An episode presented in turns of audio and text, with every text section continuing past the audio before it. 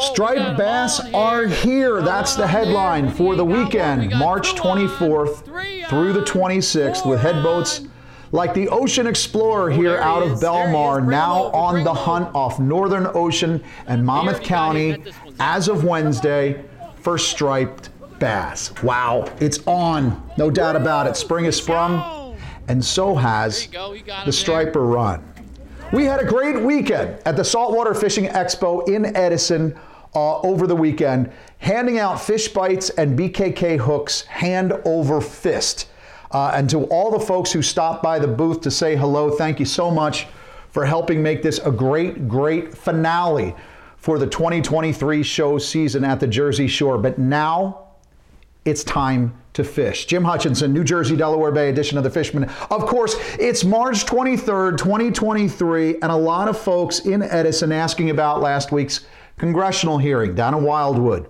Uh, the write up is over at thefisherman.com, but I'll have more on that in the, second half of this week's video fishing forecast right after we speak with George. But we had excellent striped bass reports over the weekend, uh, especially with that sunny warmth uh, on Thursday, Friday, and Saturday. Quite a few folks stopping by the booth in Edison showed me videos and snapshots, a few gems coming out of my reports that we compiled on Monday at thefisherman.com and, and that, that exciting, I mean, absolutely mind boggling video report from Wednesday aboard the Ocean Explorer. So Bass Madness is officially underway oceanside, it would appear, at the Jersey Shore. But we'll talk about stripers in a moment. But first, let's get some events squared away for this particular weekend ahead. Saturday, March 25th, join the folks from Interlux and Seahawk Paint out of Lacey Marine for their annual spring prep day. If it's time for bottom painting, get out to Lacey Marine at 308 Route 9 South in Forked River this week. Pick up the spring prep products you need to splash. That's on Saturday. Out in Grumpy's in Seaside, their annual spring sales event is also Saturday, March 25th. Doors open at 7 a.m. sharp. Both Scabelli and Big Rock plugs are in the house once again, so yeah, you can expect a line around the corner again as folks wait to take advantage of that two per person limit on Scabelli's and Big Rock. No empty chairs or tents outside either. Ray tells me you have to be there waiting in person for the doors to open or you lose your slot in line. There's a great lineup of seminars. Surfcasting legend Shell Karras is on at 10:30. Yak Master Bob McMaster talks kayaks at noon. While Jenny Gen X Ackerman, fresh off her Sunday stint at the Fisherman's Booth in Edison, will be talking fluke. Saturday at 1:30 p.m. That's this Saturday, March 25th. Now I heard a rumor that Frankie Z from there at Grumpy's was going to do a fly fishing seminar, something along the lines of working those upper upper upper stretches of water, you know, along those uh, those tight woodline streams, woodline bodies of water. Head out there yourself on Saturday and see if that's true. Now, let's get back to the reports because I spoke to Bobby at Fisherman's Den in Belmar on Monday morning. We were talking about winter flounder, and he said the only flatties he'd heard about so far this season were coming from down in the Barnegat Bay region. He mentioned Manasquan, south of that, upper stretches of the Barnegat Bay, uh, down into and off of uh, um, Toms River is what I heard as well. But Bobby says usually by now they've had the first reports of winter flounder along the bulkheads and rental boats there on the Shark River. But he, of course, said the weather hasn't been terrific. It's just not warm enough. Bloodworms are moving out of the shop, but for the most part, people had been hitting the Ocean Explorer, one of the only boats running for cod and ling. But check this out as we started this week's video. Wednesday aboard the Ocean Explorer, everything changed. Just like that, it happened. Stripers everywhere, full out bass madness at the rails on the Ocean Explorer. Captain Bobby Quinn at the helm says, quote, earliest shot we've had at them yet, and suddenly it's game on. Bobby and I spoke this week, and I know some of the other boats now are instantly getting, we're going out for striped bass. I talked to Steve on the Skylarker, and he said, well, you know, we usually get a quick shot at these. They may be the ones moving up to the rare, and so you got, might get some more up on the rare, but take a look outside and yes, perhaps that powder keg has indeed been lit. So unwrap that rascal, paint your bottom, and fire up the Suzuki's.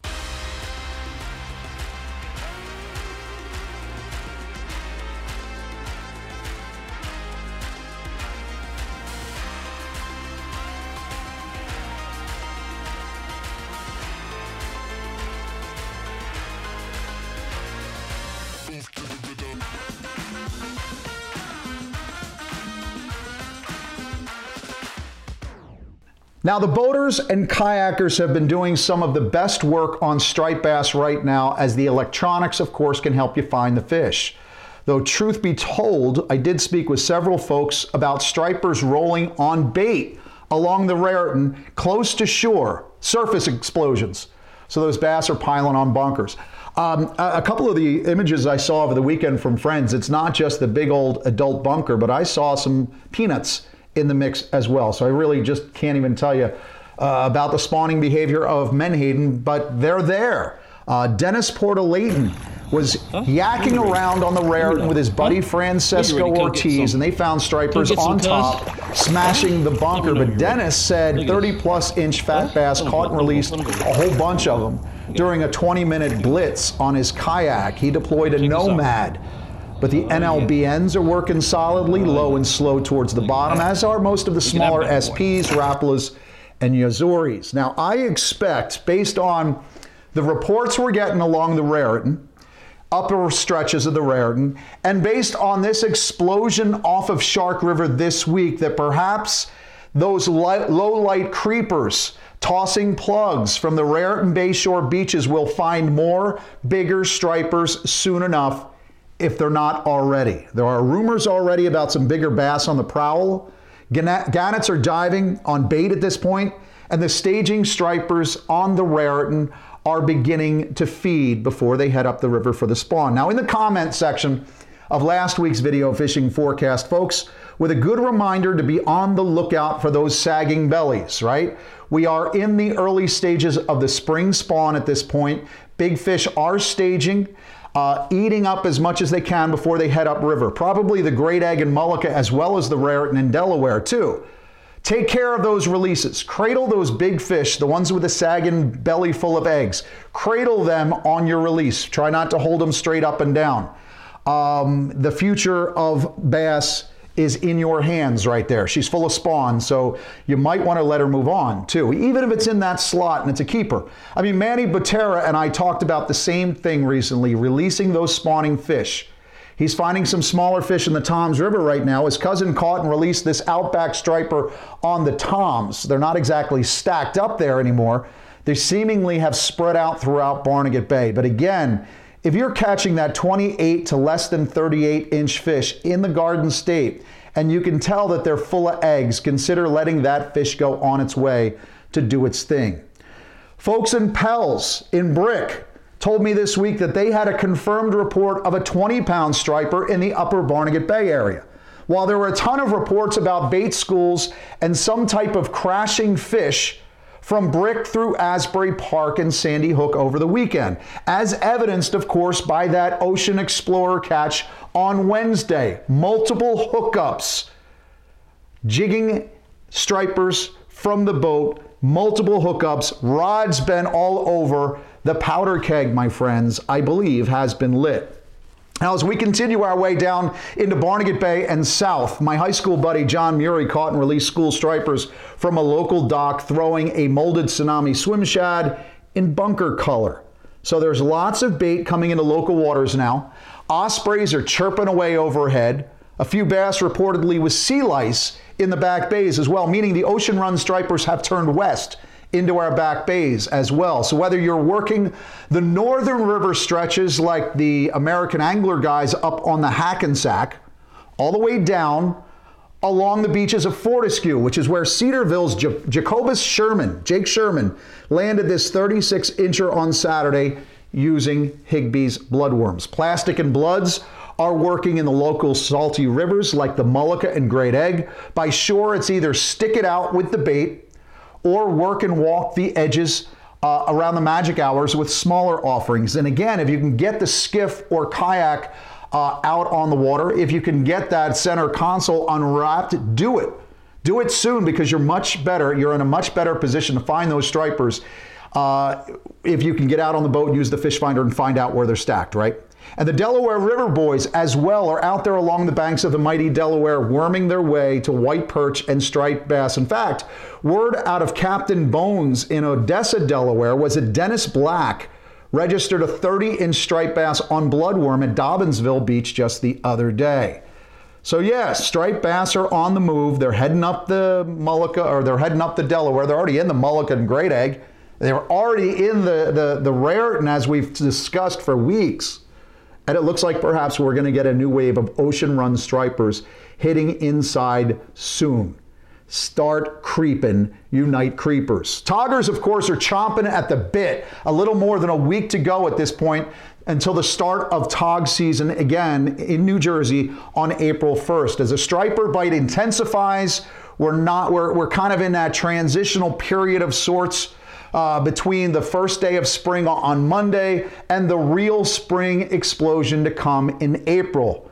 If you're looking to gear up for that transition, or maybe you've got some rod repaired work to do at home, you may want to consider a mudhole.com online course in rod building and repair.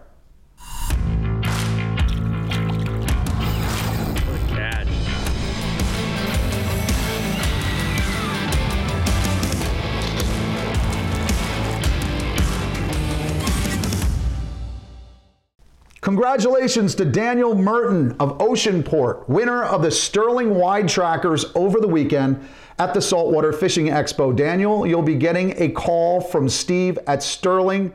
Congratulations. Now, how about those tuna? Is it too soon? I would remind you that we typically get those that, that quick run of giants sometime in April, right? Right off uh, south of Rockaway. I would expect those bluefin to be arriving soon enough, especially as we eye up the opening days of April 2023. More dead dolphins on the beach and the launch of a congressional hearing into offshore wind industrialization. That's next, right after we get a freshwater update from my friend George, the Pocono Outdoors guy. Well, hey, thanks, Jim. We're going to start things off right away with our shad watch. You know, we thought the season would be early with this mild winter, but it just wasn't going to happen. But things this past week have finally started to bust loose. We're starting to get good reports of shad from Yardley up through Washington's Crossing and even further north. So the shad are starting to bite, but it is right on schedule. We were hoping to be a little bit earlier. You know, guys were out uh, like Tim Keebler and Eric Fitzler. They've been out pounding the water trying to get a handle on these shad and they are finally starting to boat some of these fish. So I think we're going to be in good shape from here out. You know, the water temperature is still in the low to mid 40s. We really need to get that, that temperature up to about 50 degrees to really turn that bite on.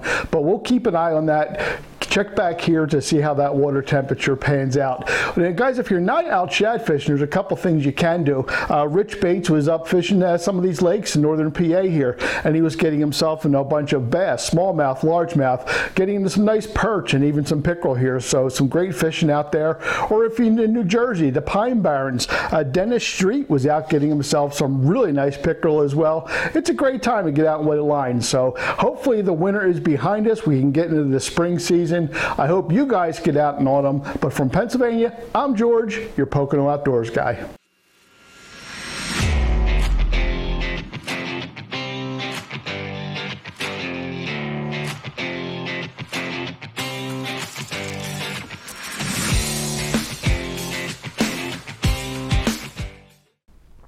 Another dead dolphin came ashore in Monmouth County last Wednesday, which, according to the CBS News account at the time, totaled 15 dead dolphins for 2023. And then on Tuesday of this week, another eight dolphins stranded themselves on the beaches of Sea Isle City.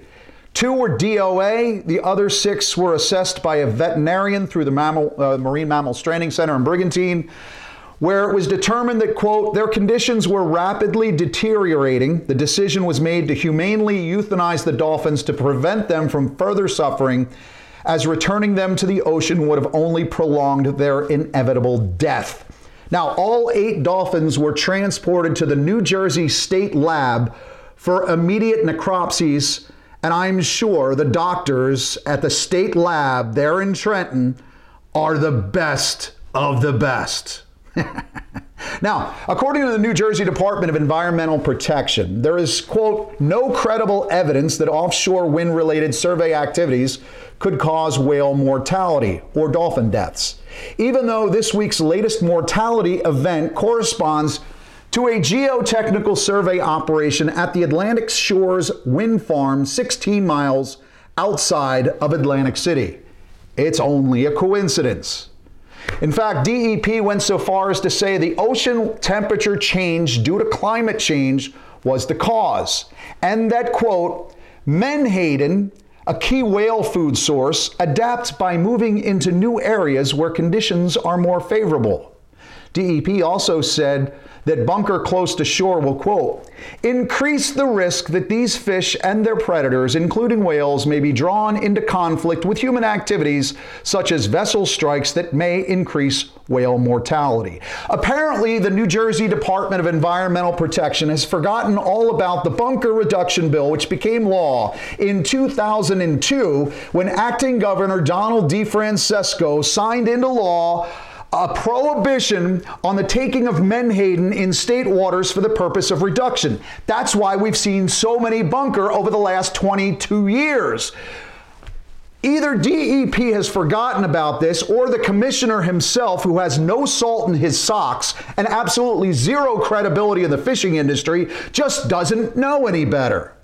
My take is that he and his boss, Governor Murphy, had better take a crash course in marine ecosystems, tourism, and coastal fisheries because it would appear that members of Congress has these two yahoos in their sights. Quote, it seems to me that this company called Orsted needs to be sitting in front of a congressional hearing. It seems to me this Bureau of Ocean and Energy Management, or mismanagement, needs to be hauled in and needs to spend some time in front of the questioners, answering some tough questions. And quite honestly, quote, it also seems to me that your governor, Phil Murphy, could stand a little questioning too. Those are the exact words of Congressman Scott Perry of Pennsylvania. He said it last Thursday in Wildwood during what was called the start of a congressional investigation into offshore wind. What New Jersey Congressman Jeff Van Drew calls, quote, offshore wind industrialization. Now, you can find the full write up over at the homepage of thefisherman.com. Van Drew Perry, also my Congressman Chris Smith, as well as Congressman Andy Harris of Maryland coordinating that hearing. 400 people in the hearing room at the convention center, hundreds unable to get in the door. So here's some of what you may have missed. Congressman Van Drew called it, quote, the classic case of big companies joining with big government, colluding together, working together, and not telling the truth. Van Drew later added, quote, the federal government is allowing these offshore wind companies to bypass in-depth analysis of offshore wind farms' long-term impacts in order to push through this administration's Green New Deal policies. He also explained it is becoming more and more clear that BOEM and NOAA are in collusion with these companies, but he also stressed, and I quote, they won't be able to hide forever. Now, Orsted and the wind folks, who they support heavily through grants and charitable contributions, were not happy, of course, as they typically get all the headlines.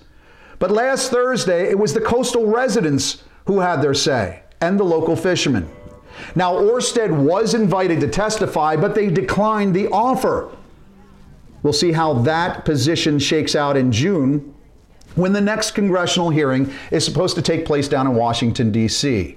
Key takeaways from this hearing that I sat in last Thursday the Atlantic coast is being used as a testing ground. People feel that they have not been allowed to participate in the process. EMF, or electromagnetic fields, those impacts on benthic species, backwards approval process, radar, radar interference inside the industrial wind sites, no honest interaction between Orsted and the fishermen. Congressman Harris said, quote, the fix is in, while Congressman Van Drew called it, quote, collusion. One of the witnesses said our fishing communities would be collateral damage if these 2 million acres of seafloor are industrialized for wind. Another said offshore wind is an environmental wrecking ball. Is offshore industrial wind the cause of all these dead dolphins and whales? We don't know yet. But as Congressman Smith and Perry both pointed out, these tragic whale deaths have brought new light and increased scrutiny to the fast tracking of thousands of wind turbines off of our coast. thousands of wind turbines, not five low powered turbines like you find up in Block Island. We're talking about thousands of high powered wind turbines across 2 million acres of Jersey Shore landscape. The key takeaways from this hearing one, it's not going to be the last one. Congressman Van Drew made that clear. This was just the start of a full scale congressional investigation. As a member of the House Appropriations Committee, Representative Harris said that committee would be addressing the funding, where he said, quote, the people in the Bureau of Ocean and Energy Management, that's BOEM, have their salaries paid by the Appropriations Committee, and we're going to deal with them in this year's appropriations bill. Interesting. Finally, all four members of the House of Representatives who were in this hearing room on Thursday said the plan was to send this whole thing over to the Government Accountability Office, that's the government watchdog agency, in order to investigate why an open and transparent process has not been followed by BOEM and NOAA Fisheries. Certainly not by Dr. Phil himself. If you're not exactly sure what it means when Van Drew calls it, quote, offshore wind industrialization, just look at the screen. Again, these aren't five turbines off Block Island. We're talking 200 times that. With turbines that generate a whole lot more power and a whole lot more noise, with a whole lot more impact to our coastal fisheries at the Jersey Shore.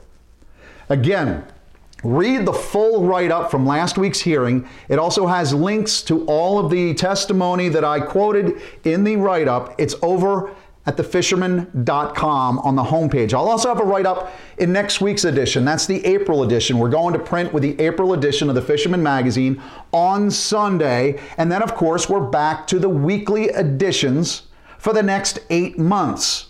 No rest for the weary. Subscribe now $29.95, you get all 38 issues of the Fisherman magazine, and you won't miss a darn thing along the way. Spring has sprung, and so has the striper run. And if you ain't geared up yet, I don't know what to say except do it. Do it now, do it today. Catch them up, and I'll report back to you again next week right here at thefisherman.com.